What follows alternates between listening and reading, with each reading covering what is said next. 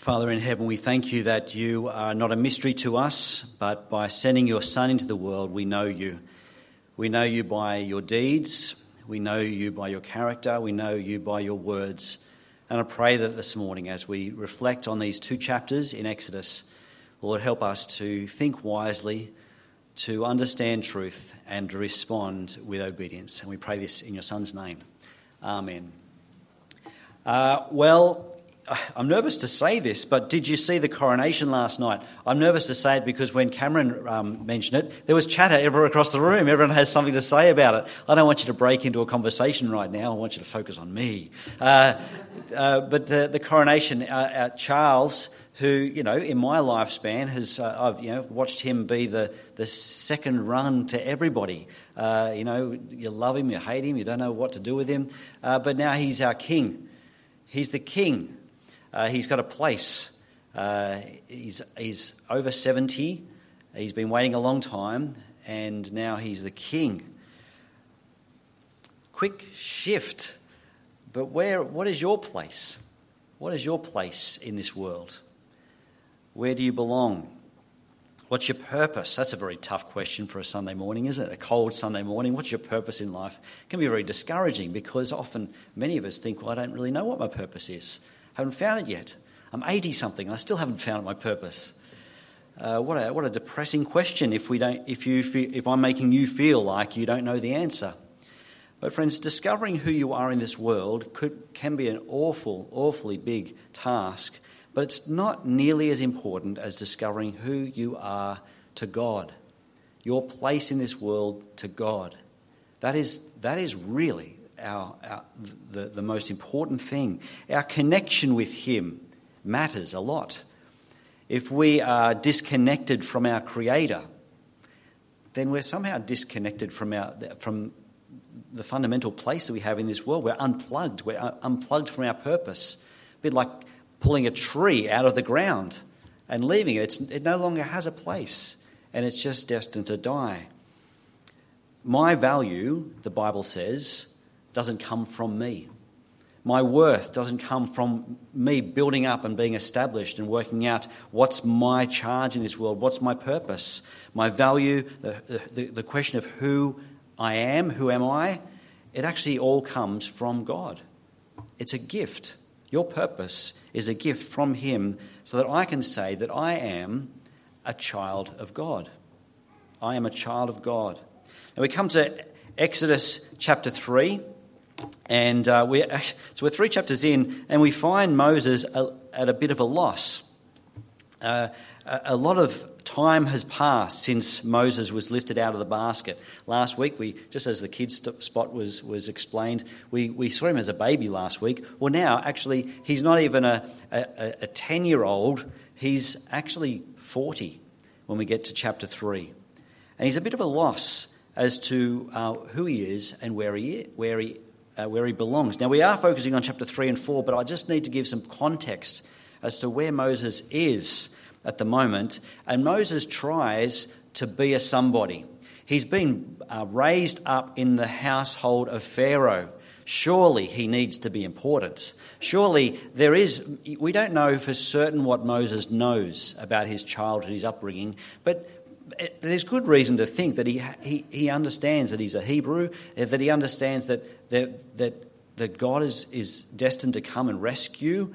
Uh, the fact that God is rescuing Israel out of Egypt should not come as a surprise. The question is exactly when and exactly how, and perhaps Moses is the man to do it. Perhaps he is actually a somebody.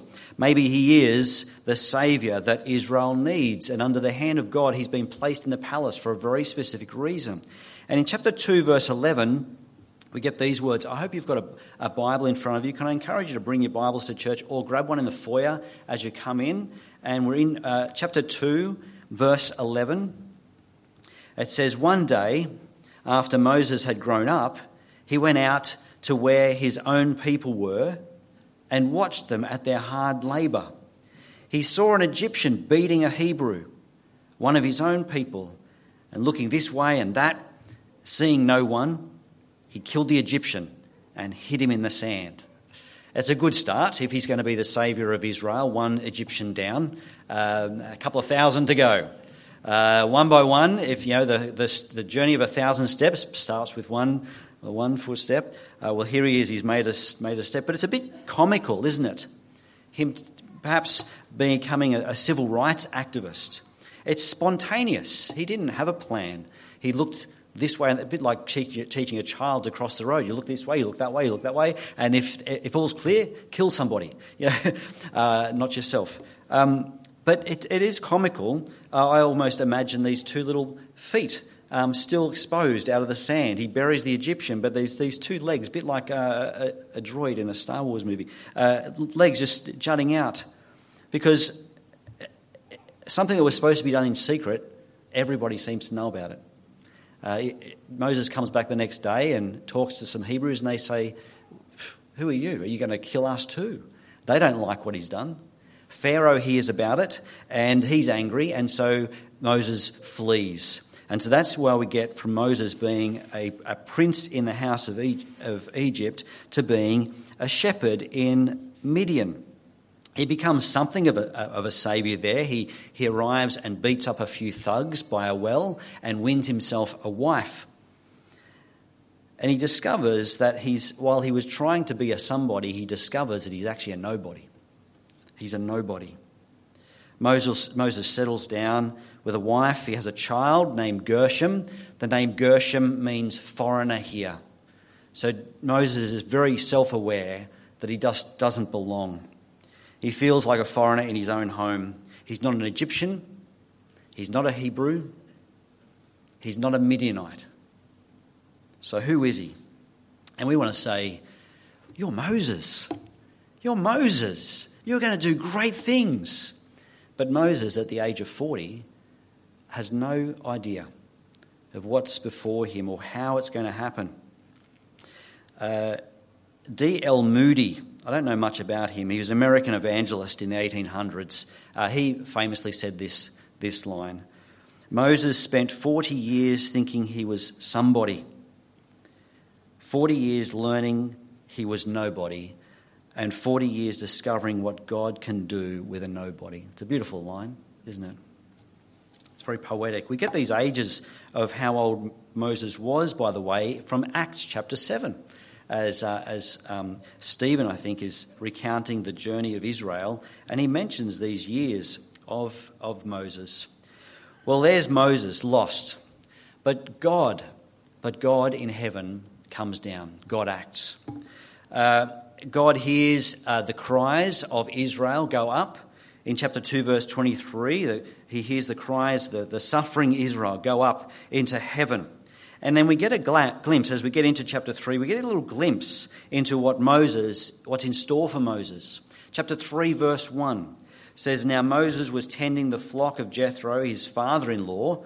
Uh, so it's his father in law's sheep, not Moses' sheep. He's a foreigner in a foreign land. Um, and he led the flock to the far side of the wilderness and came to Horeb, the mountain of God. It's a very short little insight into, into Moses' future. I think just a narrative, little piece of narrative gold as we see Moses leading a flock across the wilderness to the mountain of God where, they, where he will meet with God. In the future, it won't be sheep, it'll be God's people that Moses leads across the wilderness so they can worship God. And when Moses is there, he meets, uh, he sees a non burning, burning bush. Uh, in, intriguing. What a miracle. This bush that's there, it's obviously consumed by fire, but it's not being consumed by the fire. What are we to make of that, that miracle? Well, we, we shouldn't push too hard on it, uh, but here's, here's some thoughts that fire is very inviting, isn't it? We, I had a, a fire in, our, in my backyard last night, a, in a fire pit, and uh, we were throwing logs in there. It took a while for me to get the fire going, but once it got going, uh, we were throwing logs and all sorts of stuff in there, and it was that the material was being consumed like nothing else. But this fire, you know, we, we light fires for joy, for, for comfort. You go to, at a campsite and you light the fire, and everyone gathers around. It's, it, it's, it brings community together. It's dazzling, it's exciting to look at, it's warm to sit around, and it, and it gives warmth. But the other truth about fire is that it's dangerous and it will consume you. You don't stand in the fire. You come close, but you don't come too close. And I suspect there's some, that, that, that image is there. And I, I suspect also there's something to do with the, the bush that God is engulfing but not consuming.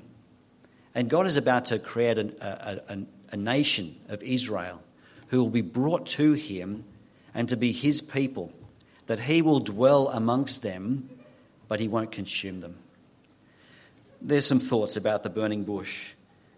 Moses um, comes to the bush and he's told to take off your shoes because this is holy ground. So now, what, what's actually more exciting than the burning bush is what comes out of, from the bush.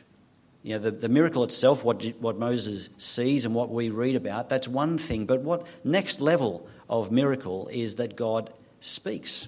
Even greater than that burning bush is that God speaks to Moses, and it's not a brief conversation, it's in depth. It's full of information. The miracle was one thing, but the greater, even greater thing is that God speaks. He's the same God. In, in chapter 3, verse 6, God introduces himself as the God of Abraham, Isaac, and Jacob. He's the same God that met with Abraham. He's the same God that met with Jacob. He's the same God that met with, uh, with, with Isaac. And he's the same God that meets with Moses now. Not a new God. And friends, can I just remind you that He's the same God that you and I speak to when we pray? He's the God, same God that we gather together on Sunday to hear about, to be encouraged by. He's the same God. I find that exciting. We, we may hear the, the, the, the miracles of Moses as we go through Exodus. We, we hear the plagues and everything. We think, wow, what an amazing God. That is the same God that we interact with when we hear His word, when we open the Bible and, and, and listen to it, and when we talk to Him. He is our God, the God of, of heaven. He's warm and He's comforting, but He's also dangerous, and we need to be serious about our God. And when God speaks to Israel, to Moses, he says, ooh, in verse 7 and 8, chapter 3, verse 7 and 8, he says, This is what the Lord said I have indeed seen the misery of my people in Egypt. I have heard them crying out because of their slave drivers, and I am concerned about their suffering. So I have come down. So I have come down to rescue them from the hand of the Egyptians and to bring them up out of that land into a, a, good and spacious land, a land flowing with milk and honey, which is just shorthand for this land is going to be awesome. It's going to have everything they need. I have heard their cries and I have come down. Friends, our God is the God in heaven. Great and awesome, uh, comforting, merciful, tender, and powerful and holy. And He is our God. And He is the God in heaven who has heard the cries and has come down to rescue. Uh, when, when Moses, back in Pharaoh, uh, in Pharaoh's house, had looked out and seen the misery, he stepped out and did something just comical. But God from heaven looked down and heard the cries and he responds. And what does God say? Well, God actually shares his name.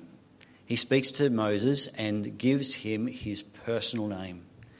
Uh, Moses says, who am I? In verse, chapter 3, verse 11, Moses said to God, Who am I that I should go to Pharaoh and bring the Israelites out of Egypt? And God said, I will be with you. Is that an answer to the question? Moses says, Who am I? And God says, I will be with you. It's, it, it's a bit how similar to the way that Jesus would answer questions in the Gospels. People ask him a question, he gives them a parable. Uh, God, Moses asks God, Who am I? What, what have I got to offer. And God says, I will be with you. Moses didn't need a higher self esteem. He didn't need God to say, Oh, look, you're Moses, you're good, you've got potential. Just try and, try and make your way and see what happens. You've got some, you, you're better than you think you are.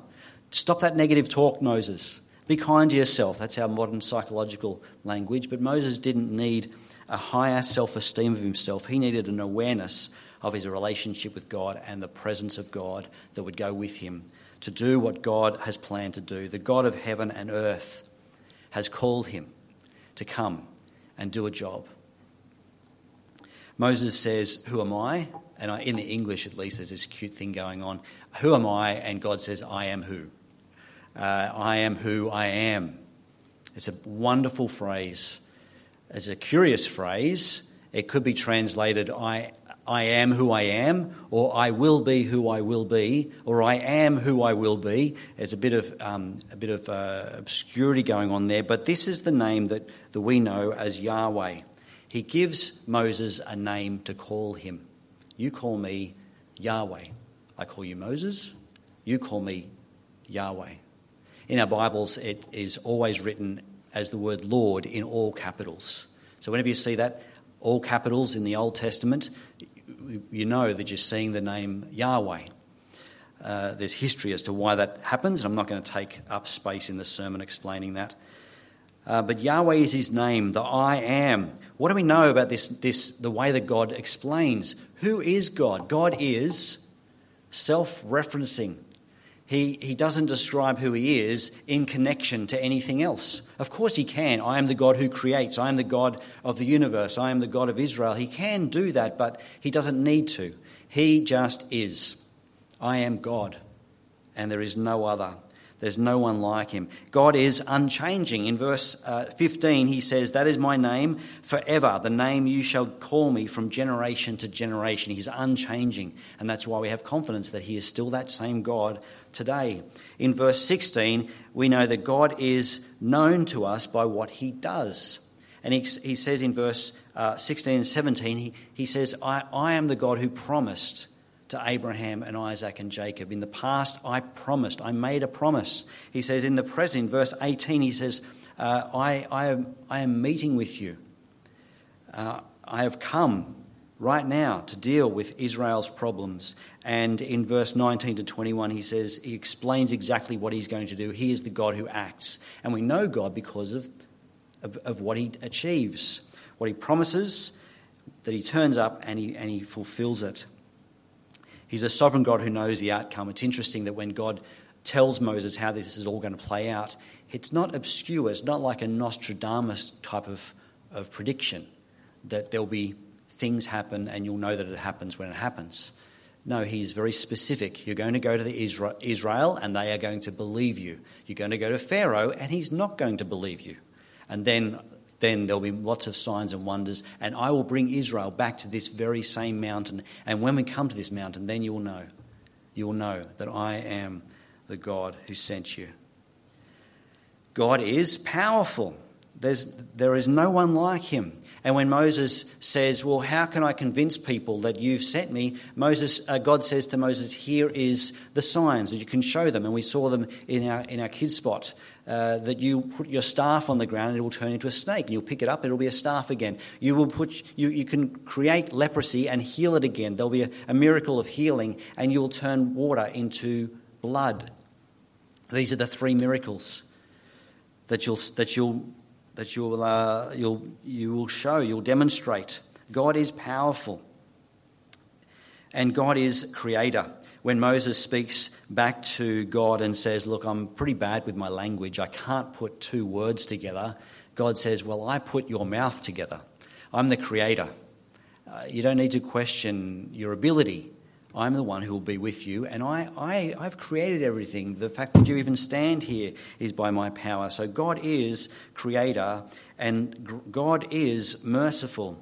At the very last moment, Moses finally reveals his true identity. He says to, to God in verse 13, chapter 4, verse 13, Pardon your servant, Lord. Please send somebody else trying to find excuses as to why he's not the right person. Eventually, he just says, Look, I just don't want to go.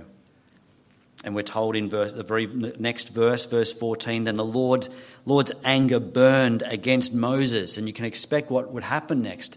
The, the Lord's anger burned against Moses and he smited him. But no, the Lord's anger burned and he sent Aaron. He said, Let your brother Aaron go with you. And together, with the strength of a brother, you can do this together. Our God is merciful and tender and patient. Our God has revealed himself to us. This episode where we see God talking to Moses is an episode for us that God has made himself known to this planet. And he is the God who's unchanging. He's powerful. He is the creator. He's merciful and kind. This God who is in heaven has made himself known to Moses. He made himself known to us so that, so that we can trust him. It's hard to trust somebody that you don't know, isn't it? But God wants us to trust him. And so he makes himself known to us. And the last thing that we'll talk about this morning is that when God makes himself known to Moses, he actually reveals what's on his heart. And God's heart is for his firstborn son. God's heart is for his firstborn son. Just quickly, where is Moses' heart? Moses is not quite all in. We've seen it in his conversation with God that he's not quite all in. It continues as he goes in chapter 4, verse 18. He tells Jethro, Look, I want to go back to Egypt because I just want to see if there's anyone still alive. It's clearly not the reason why he's going back. He muffles, he, he camouflages his reason. I don't know whether when you first became a Christian, whether you kind of camouflaged the, the, the, the tremendous thing that had taken place in your life Moses has encountered with God, and he doesn't share that with Jethro. He, he hides that completely. Then there's an obscure story. I'm sure your ears became alert when it was read in chapter 4, 24 to 26. On their way to Egypt, uh, God intervenes and he's about to kill Moses. The, the God who says, Moses, go, turns up and is about to kill Moses. It's a, it's a strange injection, interruption into the story, but it seems that Gershom, Moses' son, hasn't been raised as, uh, as a promise holder, as a Hebrew, as an Israelite. He was not circumcised. So while Moses is struggling to know who he is, he's certainly not raising his child to remember the promises that God made to Abraham and to Isaac and to Jacob. A promise that was accompanied with a sign, and the sign was circumcision. You teach your children that this is what God has promised, and, the, and, and your response will be that your, your male sons will be circumcised. Gershom was not, and before Moses was allowed to reach Egypt and engage with this mission, he had to, he had to fix that. He had to be all in. God wants Moses to be committed. When he gets there, we actually find really good news about Israel. It's rare in the Old Testament that we hear good news about Israel. But Israel hears the news from Moses and they, they hear that God has, has come down to rescue them, that he's heard their, their cries of misery and they're about to be rescued. And we're told in verse uh, 29 that they, they bow down, they worship. What a wonderful response. They worship there and then. But the trick is that God's plan is not just that people pay attention to Him and that they worship Him. God's plans are greater than that.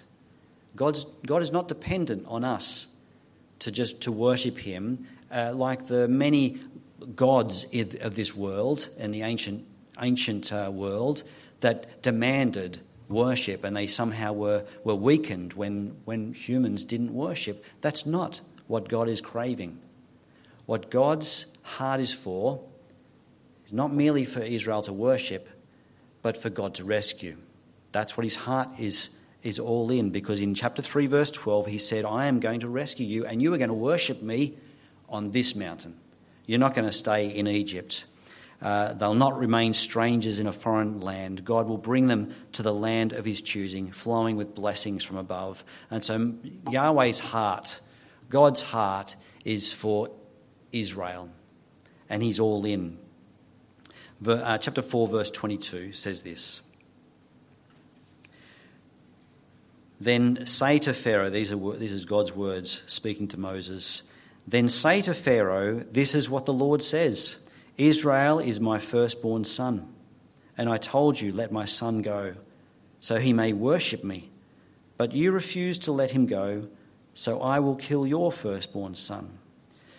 This is, the, this is how God predicts or foresees or foreknows uh, his sovereign will is for this interchange between um, Moses and Pharaoh to take place, and we'll deal with that as, as Exodus unfolds. But right here and right now, God says that I am about to, to, I want my firstborn son to go. He has named Israel, the whole nation of Israel, he has declared them to be his firstborn son. This is not just a story about Moses, this is a story about the people of God who need rescuing, who need redeeming. God is calling his children and a people who were strangers in a country not their own are going to be adopted and called a people of his own. Israel will be known as Yahweh's, Yahweh's kids, Yahweh's children, Yahweh's blessed ones.